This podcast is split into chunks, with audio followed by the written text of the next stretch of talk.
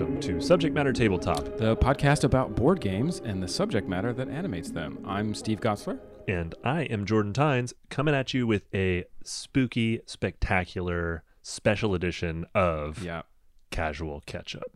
tis the season for spooky gameplay and scary tabletops everywhere.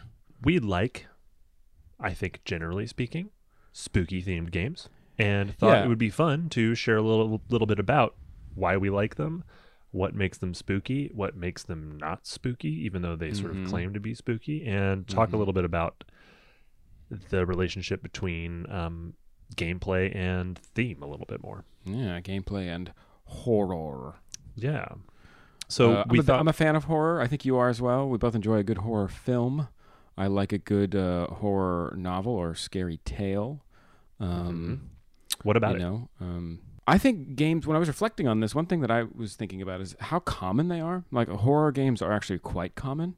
It's a pretty prevalent thematic zone of production for tabletop gaming, and I think there are lots of reasons for that. Probably having to do with the historical um, sort of like provenance of much of gaming in fantasy writing and culture, which tends to always have a horror dimension or element. You know, like when you're reading a fantasy novel, no matter what kind of fantasy novel, it doesn't have to be like the darkest or grimmest. There's usually always a scary a scary part, right? There's always a part where like things get a little spooky and scary. It's like part of the formula. Hmm. Um, and so there's also like a huge cottage industry of like horror themed tabletop board games Mhm. that are specifically for hobbyist board gamers to play, I guess, presumably year, year round. But also, like, you get the sense that there's like a, there's definitely like people all over the country and the world, I should say, playing spooky board games right now. Totally. I totally agree. And I I don't necessarily like the vast majority of those games. Mm. I think what I appreciate most about horror themed anything, films, Yeah. books, whatever, uh, even if Yeah. it's just like one episode within a larger, different themed thing I'm consuming, Yeah, the Treehouse of Terror effect. Sure, sure. I I really like the the tension of suspense. Um, Yeah. you know, I really like when I am held on the edge of my seat by. Well, we could talk about films for just a moment, right? Films use the mise en scène to create that sensation within me, and there's a big difference between a film that is horror themed and actually one that is scary, right? You can have Yeah. a ghost movie for kids and it may never Sure. be scary, right? It Right. could be Casper the Friendly Ghost and it's just always funny and it's never scary and there's you never get that sort of that that tension. Whereas you and I can watch a scary movie in the evening and be legitimately like heart rate is raising, you know, we're Yeah, we're yeah, sweating yeah. maybe a little bit and we're kind of looking at each other like, "Oh my gosh, what's going to happen?" yeah, um, yeah, yeah. there's a different tension there and that Mhm. that suspense that the mise en scène creates in film is different and so i'm kind of wondering if we can talk a little bit as we go through our maybe list of games that we love and enjoy that have a horror theme talk a little bit about which ones use this sort of mechanics leverage the mechanics within the game Mhm. system to match that horror theme and create that sense of suspense in some way shape or form Yeah, I think that's a really key point because uh, the thing that I'm also put in mind of about the overlap between horror games and other types of horror culture or other horror genre objects uh, is narrative, and in particular, mm-hmm. um, like highly narrative games, some of the most narrative games often have really effective horror themes. And I think the reason for that is that if you have a narrative game, you also want it to not be boring, right? You Like the, the, the narrative game needs to have suspense and thrills. And so the kinds of narratives that are suspenseful and thrilling right become really great fodder for board games. The actually the overlap that's more prominent in this regard than fantasy fiction would be detective fiction or crime mm-hmm. fiction of which there are tons of examples in board games as well. Like like arc some archetypal tabletop games at the core level of like a single mechanic like werewolf and social deduction like the Mhm. archetypal social deduction game is really like a collaborative exercise in horror storytelling Right. That is is very telling that social deduction games are oftentimes horror themed. mm-hmm. There are some sci-fi ver- Sure. you know social deduction ga- games. There's some you know fantasy ones, but there are when okay we can maybe set the scene a little bit. There's a huge section of the large Gen Con convention that we go to every year. dedicated. Alley. Deception Alley is enormous, and Yeah, it's huge. dare I say, hundreds of people are playing there every single Uh, night. each night is probably right in the hundreds, probably. Yeah, it's Yeah. over 100. It might be less than two. Yeah, I mean, it, it's a lot, a lot of in people. any within any given hour, right? Over Right. the course of the four hours, it's it's definitely hundreds. Yeah. Yeah, and it's um, it's almost all of those games are some variation of werewolf. Uh, there's one now called Blood on the Clocktower. Blood Uh, tower. There are a few others in there, but they are definitely horror themed. Mhm. And I wonder if there's something to that, right? This that suspense that I'm talking about of not Mhm. knowing the true identity of someone and you know the intent therefore of what they're trying to accomplish within the system of the game creates that feeling of drama that gets kind of mm-hmm. cl- making me feel at least a little bit like I'm watching a horror movie. Yeah, sure. And it's also embodied in the social deduction game because there are people that like there are enemies among us, right? Or there might even be like a mm-hmm. demon among us if you're playing Blood on the Clocktower, or a creature of the night, the werewolf. Um, but yeah, it is. It's an interesting connection. I mean, again, I think probably the er game would be Mafia rather than Werewolf, right? Which is simply like a, a murder mystery scenario, in which that that horror trapping like is a take on and then becomes sort of like I, I don't know if this is out of hand to say but a like vastly more popular and reproducible version of mafia like i think more people play werewolf probably or have played than mafia I would but it's that, too. again it's that like murder mystery detective like deduction like oh someone's been killed who's the killer it's Mhm. that kind of like thriller mold taken to the next level It is basically a murder mystery dinner party yeah on on like gaming steroids. yeah right right right you know, right. you are you are uh, given a scenario that someone is going to die, somebody in your midst is going to kill them. Figure it out before you're all dead. I once had an incredible time playing werewolf with a good friend of mine who was running the game, and after each night, when when the person was killed, he he elaborated the most grotesque and Oh detailed, gosh. visceral descriptions of the crime scenes and the mangled corpses, and uh, it was great. Yeah, I mean, You gotta have a you gotta have a stomach for that kind of thing. Uh, not but not everybody in the party was down. it was divisive. that's the that's the but that's also I thought the thing, it right? was really fun, and it added like a kind of D and D feel to the game, which I thought was like, oh wow, I didn't even know this game could be this fun. If like if you had someone running it who was like really building, like painting out a scene for the people, that would make you a little terrified. Like I didn't want to be ripped to shreds in those ways. Like it was Sure. shocking what happened to some of those people, and it was uh, it was a little bit you know hair raising. So one one game company that strike stands out to me, uh, the the Trick or Treat games, right? Have have a bunch of board games that are horror themed. Mm-hmm. I can't say that I've ever felt scared or that maybe that's that high level of social tension that I feel when I am playing social deduction games uh, during them. And so I kind of wonder are they actually spooky? Or am I just looking Mm. at kind of like scary cards that, uh, you know, if I didn't have a stomach for that kind of thing, maybe it would startle me a little bit or I wouldn't want to look too carefully at them. But um, is that actually a, a, a, fair thing to say here that they're, Yeah, I mean, they're not scary? it's like what where do we to it's like trying to determine the extent to which the theme is scary or the gameplay experience is scary and to what extent those correlate directly. You know you you have a game in your possession a fun little it's not really a social deduction game. I guess it kind of is. You're bluffing. You know that lots of people have the plague. I forget the name of the game. But you're like uh, jumping into into Oh, yeah. wagons and trying to race out of town. I mean Uh, sometimes Bristol is the I game. Bristol, yeah. I've been more frightened trading dirty cards with people in Bristol. Sure. yeah, I there's probably this have. mechanic where if you get in, you're basically trying to jump in these wagons that, and you're trying Yeah. to escape Bristol during the height of the the Black Plague, Yeah. and um, you and your maybe I think up to nine Yeah. colleagues are are all hopping in the same three wagons, and you're jumping in Uh-huh. and out of wagons. And if you ever share a wagon with someone, you have a chance of There's some sort of con- their condition. What is it? contagion.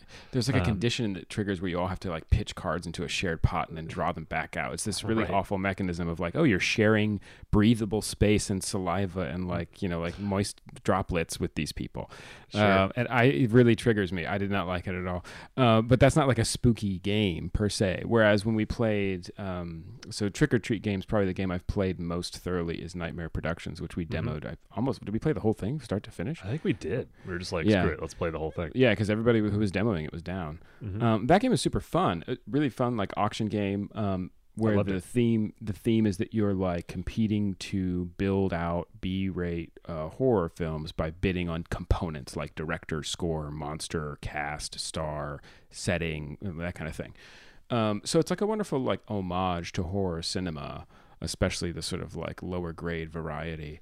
But the gameplay is not scary at all, right? Yeah. There's nothing. I guess it could be. It's it's certainly tense. Like bidding is tense, and but it's not scary. No. You know, it's not. I wouldn't call it scary. The only Um, time I think I would ev- ever like imagine that game gets getting scary is when you are crafting your you're putting together your final like little pieces of a film Yeah. that you're trying to produce and you get a monster you get a weapon you get like Mhm. a scenario you get I, there's a couple of other Sc- things in there like a director or whatever Yeah, right. Yeah.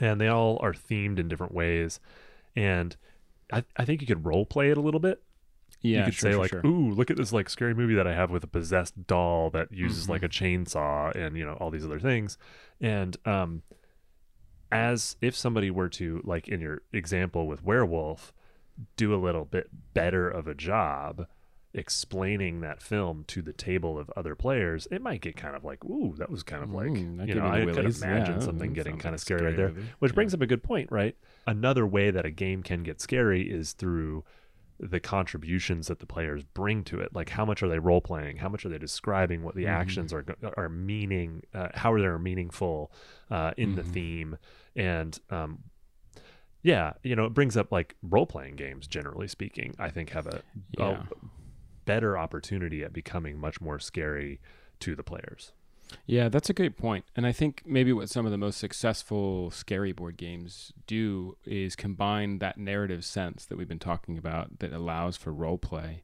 to create like kind of really quite eerie atmospheres between players with striking visual design and components that might be uncomfortable to like be around. right um, you know, like Blood Orders is another Trick or Treat games title, and, and you know, not to harp on Trick or Treat games, um, but that game also the gameplay wasn't particularly scary for players, but the cards had some like you know, vampires vampire stuff, Yeah. like you know, p- people mangled corpses and stuff like that, Sure. which might not be the the nicest thing for some players, you know.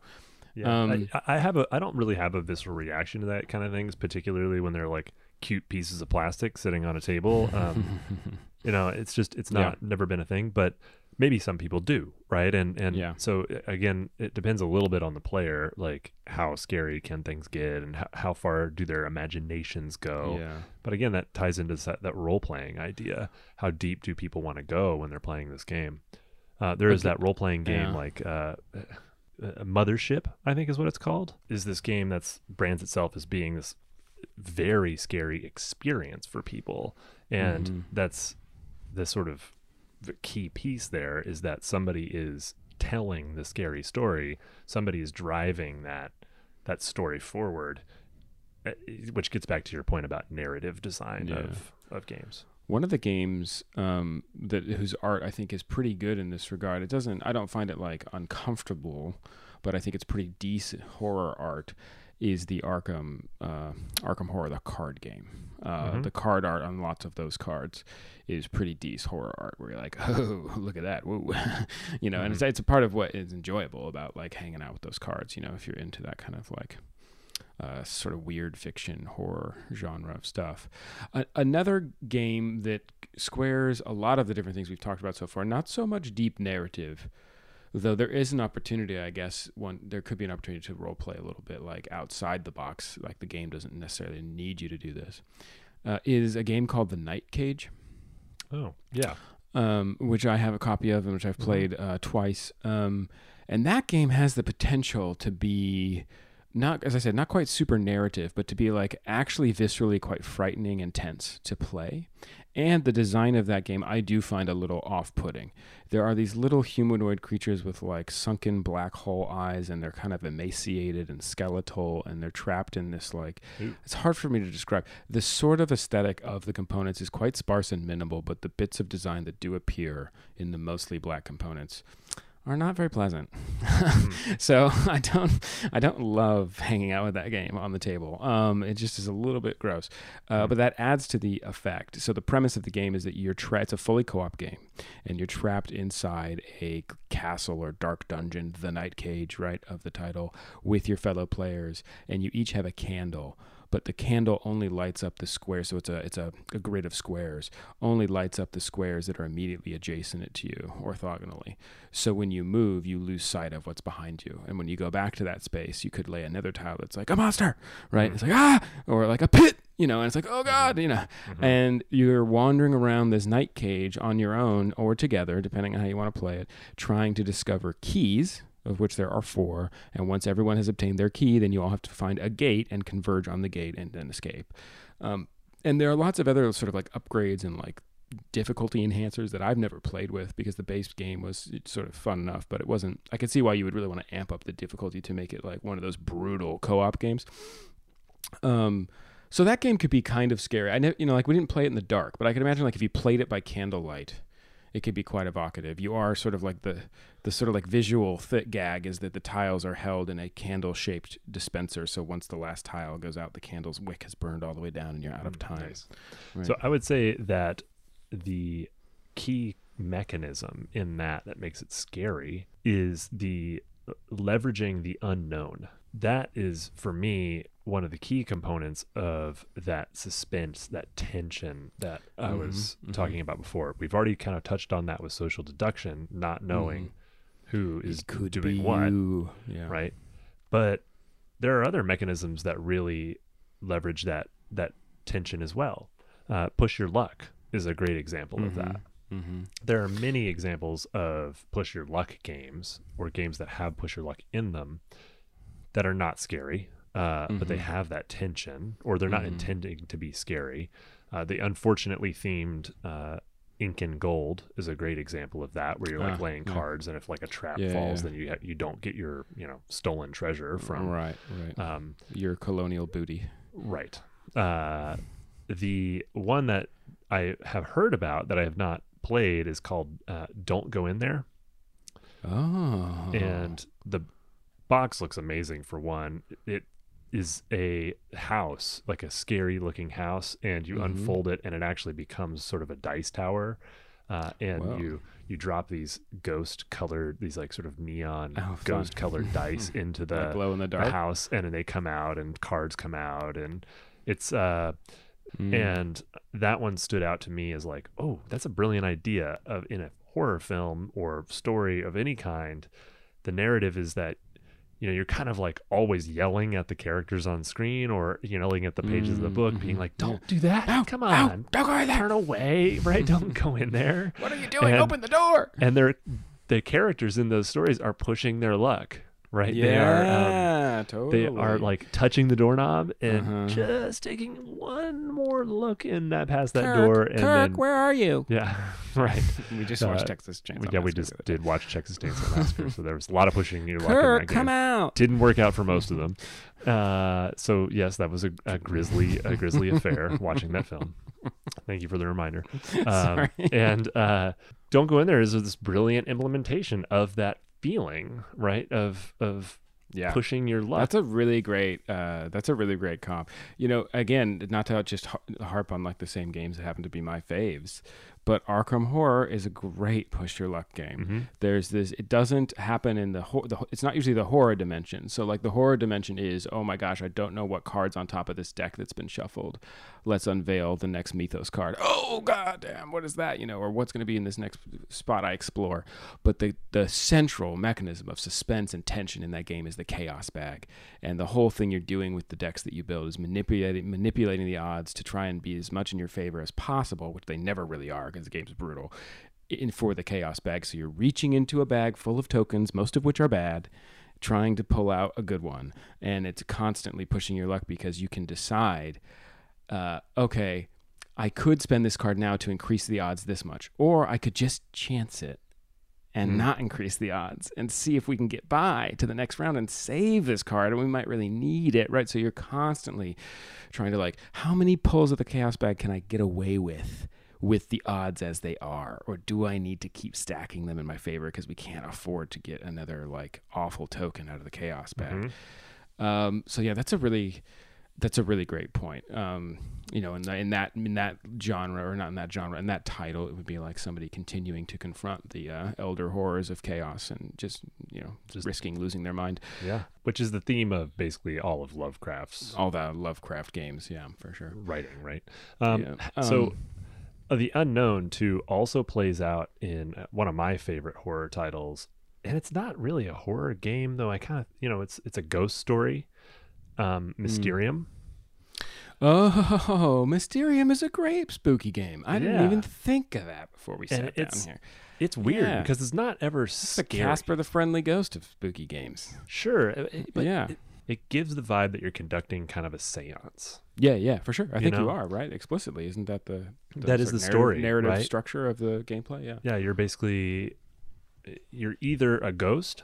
There's one person who's a ghost, Mhm. or you are a crew of I don't know paranormal They're- investigators. Yeah, what are they? They're, you know, mediums or whatever. Yeah. Um, you know, people And who can commune with the spirit world. Receiving messages from the the player who is the ghost Yeah. About So it's a- it's a, a, murder of some kind. Maybe? Yeah, it's a limited co- uh, communication game. So the ghost can only communicate by sending cryptic and surreal, like visual messages with a bunch of these like cards. They're the size of like postcards, and have all these various like illustrations and impressionistic stuff on them. they're supposed and to be your dreams. Yeah, and they're like giving you visions, right? So the Mhm. ghost is like giving each of the mediums particular visions to try and point them towards clues. And of course the the mediums can talk as much as they want, the ghost can't say anything. So then the ghost's clues can start to feed into the lines of thinking that the mediums are exploring, whether or not they're accurate or not.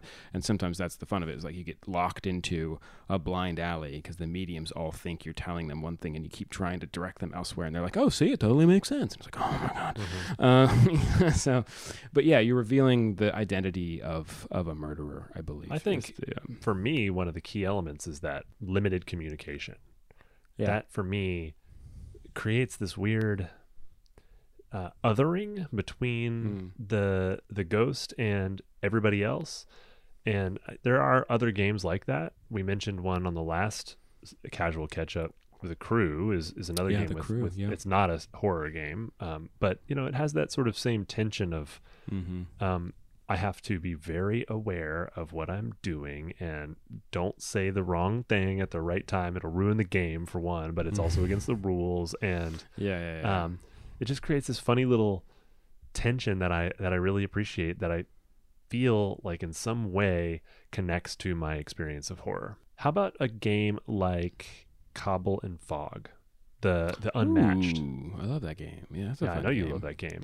It's it's a Um, fighting game between Yeah, it's like a the Invisible. Man and Uh-huh.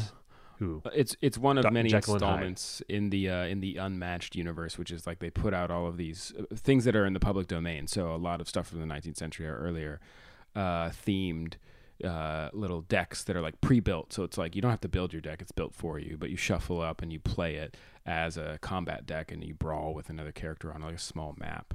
And the Cobble and Fog installment has all these Victorian horror characters. So it has Jekyll and Hyde, it has uh, Dracula, it has the Invisible Man, which is like a under an underrated horror character. If you've ever read the Wells novel, it's incredibly disturbing. Uh, and the Invisible Man is an awful person. Um, Yikes. but uh, yeah, it's really messed up. The other person, funny enough, in Cobble and Fog is Sherlock Holmes. That's the other person you can play as. Mhm. So like the archetypal, not you know, not the first, but the the the the most enduring detective fiction character, right? So it's like three horror fiction characters and a detective fiction character, which speaks to that shared lineage that that we were talking about earlier. But that's a great game.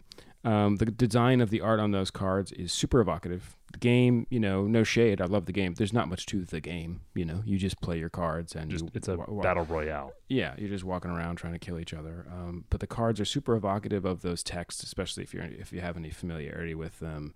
They're themed really well, which is like true of all of the unmatched stuff, right? That's why it's so popular because they do a really good job of like adapting. But not very scary. Yeah, not no, not super scary. I There's a couple maybe the Dracula only, cards the only that are like, where I'm like, like kind of the only moment where I'm kind of like, is if I really need a card and I Mhm. and I'm about to draw a card and I need one very specific one and Yeah. I'm like, come on, And please all- be that card. All you And- get is another faint, and you're like, don't need that. Don't need that. Meanwhile, Holmes is dropping his what's the I forget the name of the card, but it's like show me your entire hand, and I get to throw away three of them. It's like okay, just wiping my hand out. Yeah. Um, Maybe another horror trope that I think Mm. is really prevalent in games is the chase scene. for sure. right where you know some hero or protagonist or Yeah. I don't or know Final Girl, another oftentimes definitely mention. damsel in distress right Yeah. kind of thing um, is being chased by the the evil entity of some kind um, the the games where I get that the most are Mhm. games that use timers Mm, real yeah, world sure. time you know Sure, where sure, you're sure. having to do something really really fast on the table and you're like eh, going going real quick and trying to make things work and you know you're looking over at the sand timer or the you know clock or whatever it is you're like come on i got like one more grain of sand i gotta get this done and then it's over and you're like oh did i get it and you have to kind Yeah. of assess the situation um the game that really stands out to me that does that really well is called project elite uh, Oh yeah, yeah, yeah, I know that. Yeah, it's like a I don't think I've ever actually played it with you. Or did we play it one time? I think we Uh, did we play tried it one to. time. Yeah, we it made- was we- chaos. Yeah, yeah, it's total chaos. I, I, it's like Starship Troopers. You're you're like a um, yeah. space marine, and there's like hordes of space aliens coming towards you, and you are basically like assessing where the aliens are coming from. Like, okay, they're coming from over there. They're coming from over there. You go that way. I'll go this way. And then when the timer starts, you can do it. take as many actions as you can in that time frame Mhm. uh, expend all your resources, do whatever it is you need to do to kill as many aliens as possible. Uh, and it's so intense that you're paying no attention to what the other players are doing. You're just like engrossed in what Right, you're yeah. having to do. And then uh, when that stops, you're like, okay, how did we do? And and you have to kind of reassess and do that process over and over again until either you or the aliens are dead. It's not necessarily like a horror themed game, but it is No. scary. It's science fiction, Yeah. right? And and you Yeah. are um, freaking out for sure while you're playing that game. hmm You know, uh, that, that's an interesting point that I hadn't thought of in advance of this, but I'm glad you brought it up because it's an opportunity for me to mention another one of my personal faves. Um, and a game that does a really good job of that is spooky themed, uh, ostensibly or like explicitly rather, um, uh, but does a pretty good job of using the chase trope um, to its advantage. Though it doesn't have a timer, is actually vast. The Mm. mysterious manor because it's deep asymmetry. So Vast is like a deeply asymmetric game where everybody's playing basically almost their own game, their own set of rules. But the premise is that you're within a haunted manor, and one person plays as the haunted manor, as the the, the built environment which building, the yeah. players exist in. Another person plays as the giant spider, which is trying to like lay eggs and suck blood and escape. Another person plays as the paladin, who's there to try and hunt down the spider and slay it. And then if you have a fourth player, the fourth player plays as the skeletons, which are trying to track down the paladin and destroy him. They like live underneath the manor and they pop up out of the ground and you have to make that sound when you play. and then uh, if you have a fifth player, they play as the warlock, who's like hopping around underneath the manor and on top of things and can move all over the place and is trying to like cast Mm. rituals in order to like you know lay a spell. But so the movement of the game is essentially a tile laying game. So people are exploring the manor, laying down tiles, trying to get at each other and chase each other down and escape one another's movements. And that's like the real. It's not a. It's not a timer timer. You're not flipping a thing over. But the game timer of the design is like being able to elude the people hunting you and to catch the person that you need to catch, right? So if you're the manor, you're trying to just sort of capture everybody so they can never escape Mhm. right by finishing your puzzle first Um, if if you're the yeah if you're the spider, you're trying to elude the paladin as much as you can, or maybe go in and strike them once and then run away, scuttle into the corner, and then Mm-hmm. you know bide your time. Uh, if you're the paladin, you're just trying to like break bust down walls and light lanterns and burn cobwebs and back, if any- fell beast. yeah, that's Back right. to the If you- shadows. if any skeletons pop out, you burst them into dust, and then they just instantly reassemble. But at the end of the like at the far end of the building, and they can never be destroyed. Um, you know, and if you're the skeletons, you're down the hallways. Uh, so it's a fun, it's a really fun game, and it does create that kind of chase sensation. Everybody's chasing everybody around. It's like really kind of suffocating when you play with four or five people because it's like, ah, I'm just trying to do my thing, and I got all these people like infring- infringing, infringing on my like actions and my movements, and it's like I'm trapped in this goddamn house, you know. Mm-hmm. So it's fun, uh, but it uses that chase wa- in a way that I hadn't ever really fully, I hadn't really thought about it that way until you just brought that up. But Hmm. that is a horror trope that's present in that game uh, in a way that's interesting. Yeah, I think the the the time based chase mechanic has a little bit of uh, dexterity element to it, Mm-hmm. and I think that's sure, always yeah. kind of a potential. I don't. I, I was you trying to think about this dexterity game. before we started recording. I do love dexterity games. It's that late night. I'm like tired and I'm like just Mhm. feeling silly. Like that's What was that's the incredible penguin game we played? penguin? Oh, ice cool. Yeah, Ice that's not scary at all. It's it's a scary great at all. kid friendly game. Um, what a good dexterity, scary dexterity game, though. right? How awesome would it be to have that game be like a horror theme, right? Yeah. Where you're like, you're like Zombies. monsters, like Yeah. so in this game you're like penguins flicking around this. You're basically You're at eating school, fish at right? school. You're Yeah. like you're like goofing off at school. Yeah, Like, yeah, you're yeah. eating fish and you're a penguin. It's Mhm. it's amazing. I highly recommend it. But it would be awesome if it was like haunted school and you're like Yeah. monsters or something like that. Yeah. like, it's you're like flicking it around. I mean, I think that would be. uh, It's maybe not scary, but No. the thrill of like watching someone flick their their penguin and it like bounces off a wall and through a door and it comes like and does the impossible and it comes so close to you and it Mm, and, it, and yeah. you're and you're sitting on the edge of your seat waiting for it to stop because you don't know if it's going to hit it or not that's a moment that i feel like maps to the Yeah. horror genre pretty well For sure, yeah. That's a great one. I mean, more dexterity games generally, I think. We need more of this.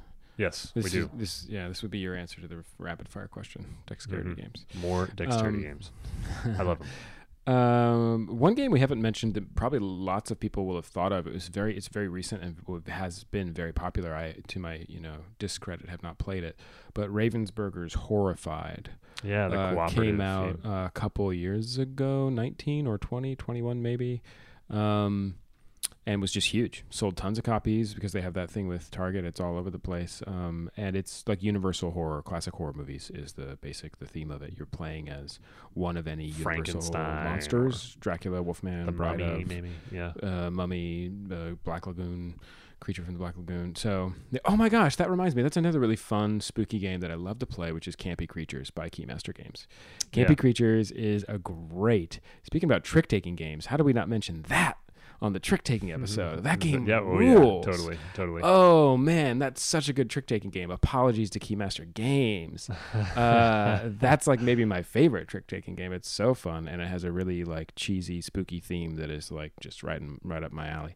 Um, It's and it's again, again, both of those seem like they're not scary per se, but they're just good thematic yeah, application.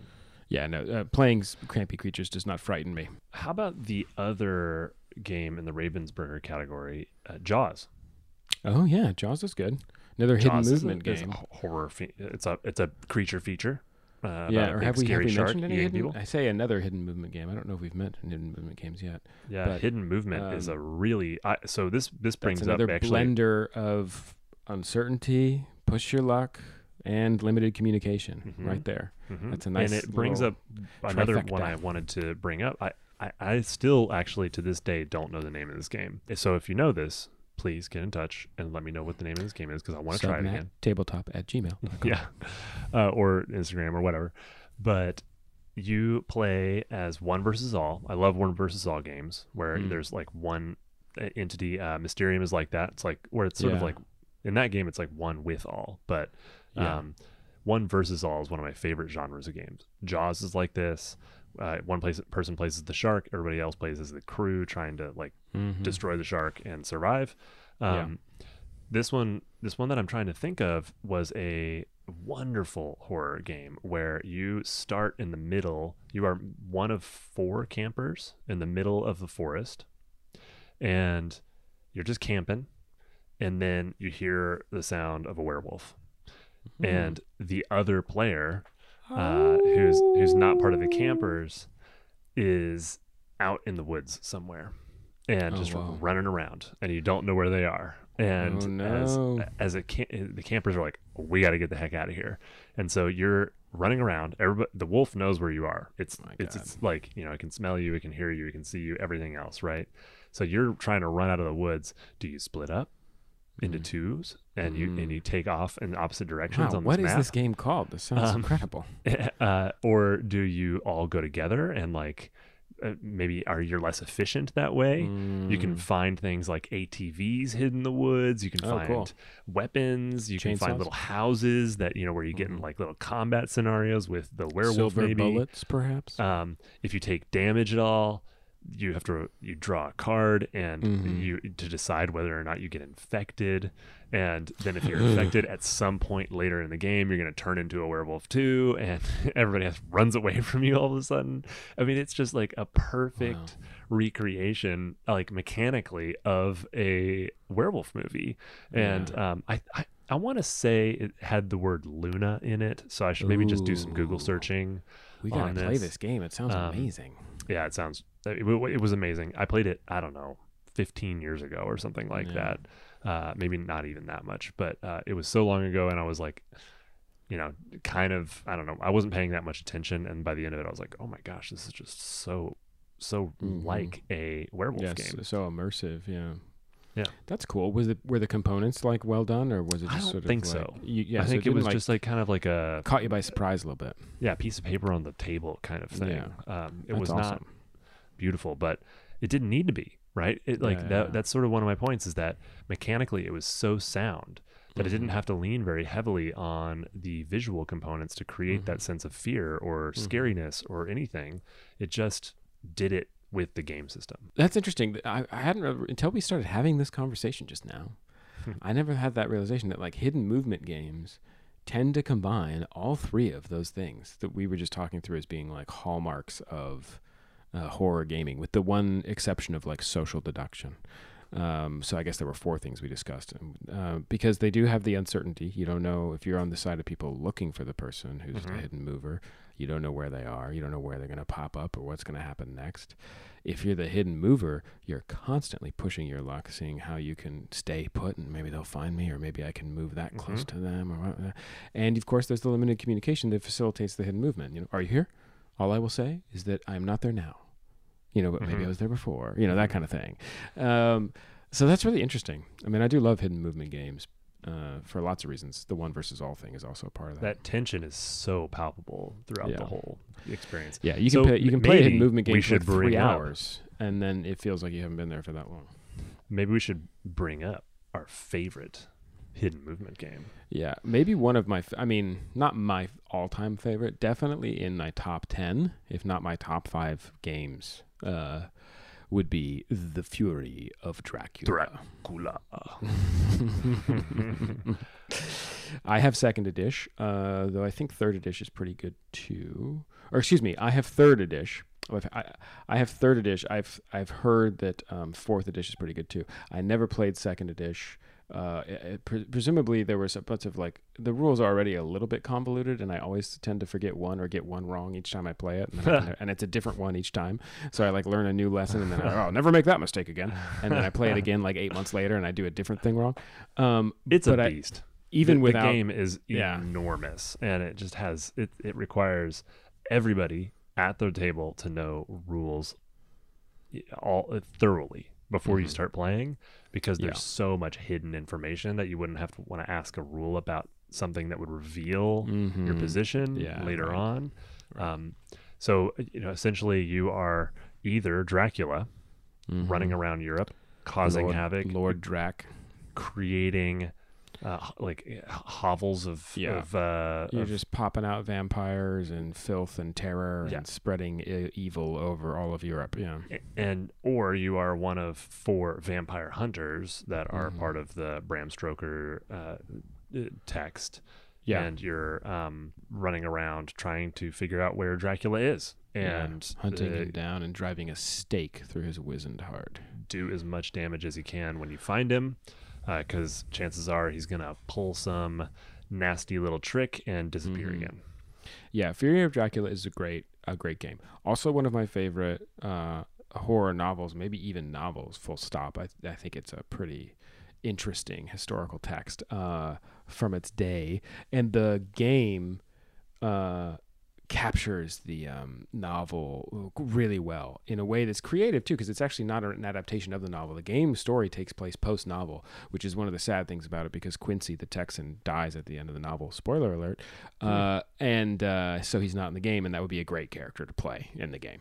Right. Um, but you're playing as all the people who survive. So Dr. Seward, um, Mina Harker, uh, Abraham Van Helsing, and Lord Godalming. And Jonathan Harker only appears as like an ally card, uh, Yeah. but he is in the game. The way that Um, it infuses little details of that text are really Mhm. great too, right? The Yeah. the one that always stuck out to me is that Mina gets bitten by Dracula in the book. Mhm. and therefore is weakened, right? Uh, and so has like a a disadvantage at so, at some points, but also maybe has like this psychic connection to Dracula. Yeah, she can take less can- damage. She's like pre-bitten. So like Yeah. she can she can't soak as much damage, but she has a psychic connection which can help find him. Yeah. Yeah, so that's that's kind of awesome, and it's that's Yeah. a, a direct connection to the the book. Mm-hmm. Um, there are these funny little details. Uh, like I said, Dracula can get up to all these sneaky little tricks where Uh-huh. He'll play a card and like turn into a pile of rats and like Yeah. s- get her out Escape the is door. missed. Escape Yeah. is missed.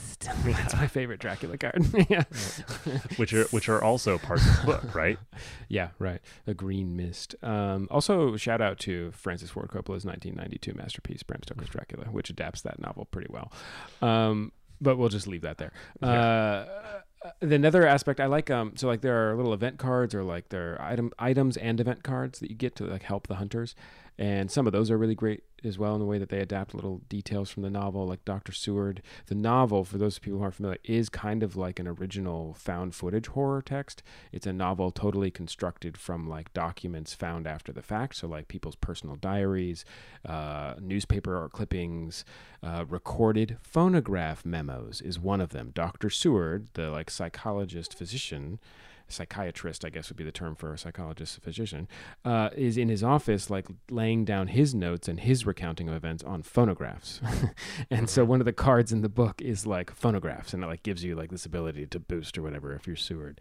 Um, so like little things like that that like you really wouldn't know unless you were invested in trying to like mine the source text for its like its its true kind of like odd late Victorian atmosphere. If anyone is listening who's considering doing a fourth edition of that game, I think I they, highly th- they have done, didn't they? Didn't WizKids do a fourth edition, or maybe- did they just okay, reprint fifth the edition, third edition? whatever edition is up next? Yeah. If you're considering it and you want to do a deluxe edition, include Ooh. a vinyl record in there, please. Oh, a vinyl record that I can put on the turntable Yeah. and listen Maybe to. Maybe a red one, a deep crimson red wax pressing. Yeah. Give me, give me a, a, give me a sonic element, and please don't do it as a digital app. Yeah. Well, the digital implementation of that game on Steam is disappointing. Yeah, it is a little bit, but we're we, we're grateful for it because we Yes, get to play for Dracula nonetheless. when it's just the two of us and, And it scripts all those rules that I get wrong October. all the time. Yeah, that's right. that's right. Uh, the AI in that game is horrible. Real bad. Yeah. It's real bad. You Yeah. get Van Helsing just running in circles in just Eastern Europe. going to just no goes to Rome and. Milan and Rome and Milan and Rome and Milan and Rome and Milan. It's like, Yeah. what is he doing? We're talking about the digital version. There is none of that in the uh, uh, tabletop version. The ta tabletop version is all analog and it's beautiful and uh, very it's- scary. it's I am amazing. the whole time feel like I should sometimes when I'm making a decision and waiting for Dracula to do something, I even kind of just need to physically look over my shoulder to make, Mm, make that's sure interesting. Dracula is not I- there. Well, I have not ever felt scared as the hunters, though it is obviously very frightening to play as Dracula when there are four people like burning down your trail trying to like kill Mhm. you. That can be quite tense.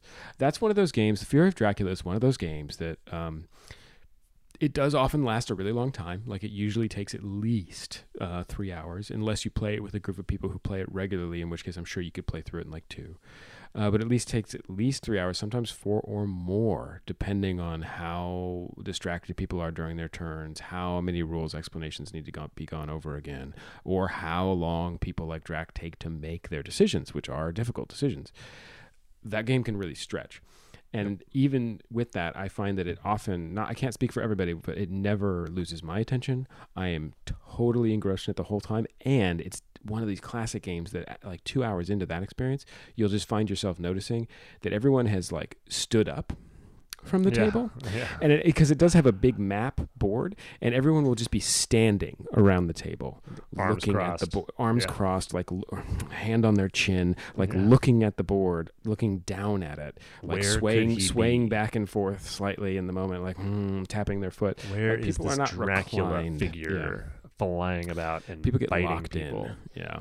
Yeah. Um, It is. Great is game. fun. It, It's it's great a game. emotionally draining game. Yeah. ugh, afterwards, you need to like a so awful when you spend three hours chasing Dracula and don't catch him.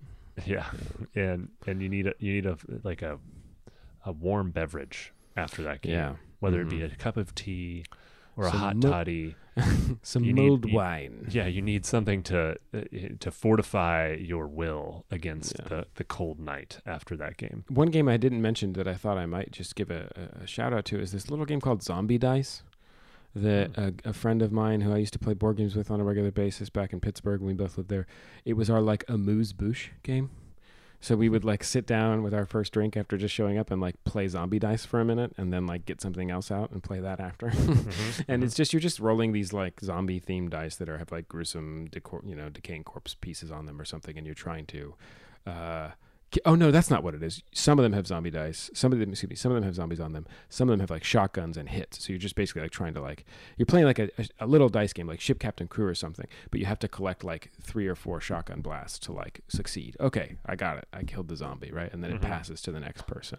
So you're just building dice pools and um sort of like a, has like a Farkle vibe to it, maybe. Yeah, yeah, yeah. Like exactly like Farkle. Yeah, it's like a, it's like a Farkle is a game like that. classic game in my household. Um, zero horror theme, zero scariness to it. Although there probably is a Halloween themed Farkle set somewhere out there. Farkle. Uh, and that you know sort of is the perfect example of like uh, Farkle, scary Farkle would not be scary at all. It would just be a probably a set of orange dice with black dots that like has like jack o' lantern pips on the dice maybe, and they wouldn't be scary at all.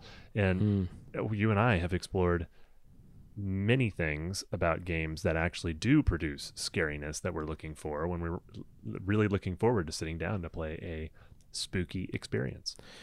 I have a spooky board game ghost story, kind of, Ooh, that I do. can tell. Sure. Should I tell this story? A haunted game story? Yeah, go for We it. could lay some scary music underneath this. You could find like the Twin Peaks music. You know what I'm talking about? So, um, as I mentioned before, I'm a I'm a big fan of Arkham Horror, the card game. Though I barely ever play it, but I do own several sets of it, and it's uh, one of the games I do enjoy playing whenever I've had the chance to do so. And several years ago, I got really invested in the idea of glamming it up. And there's a wonderful company uh, called Team Covenant who does a number of different like uh, deluxifying components for Arkham Horror players. Shout out to them.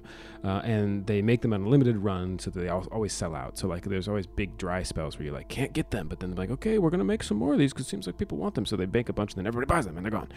Uh, and I was in the midst of like trying to get some of these things. I never got them actually truth be told. But in the midst of this i did get several other things that they like recommended their pro tips for like glamming up your arkham horror. And one of those was like coin collector um, plastic coin collector holders to put the chaos cardboard punch out chaos tokens in Mhm. so that they jingle around a little bit more pleasurably in the sack. They last a bit better or a bit longer because they don't like, degrade. They're in this protective covering right?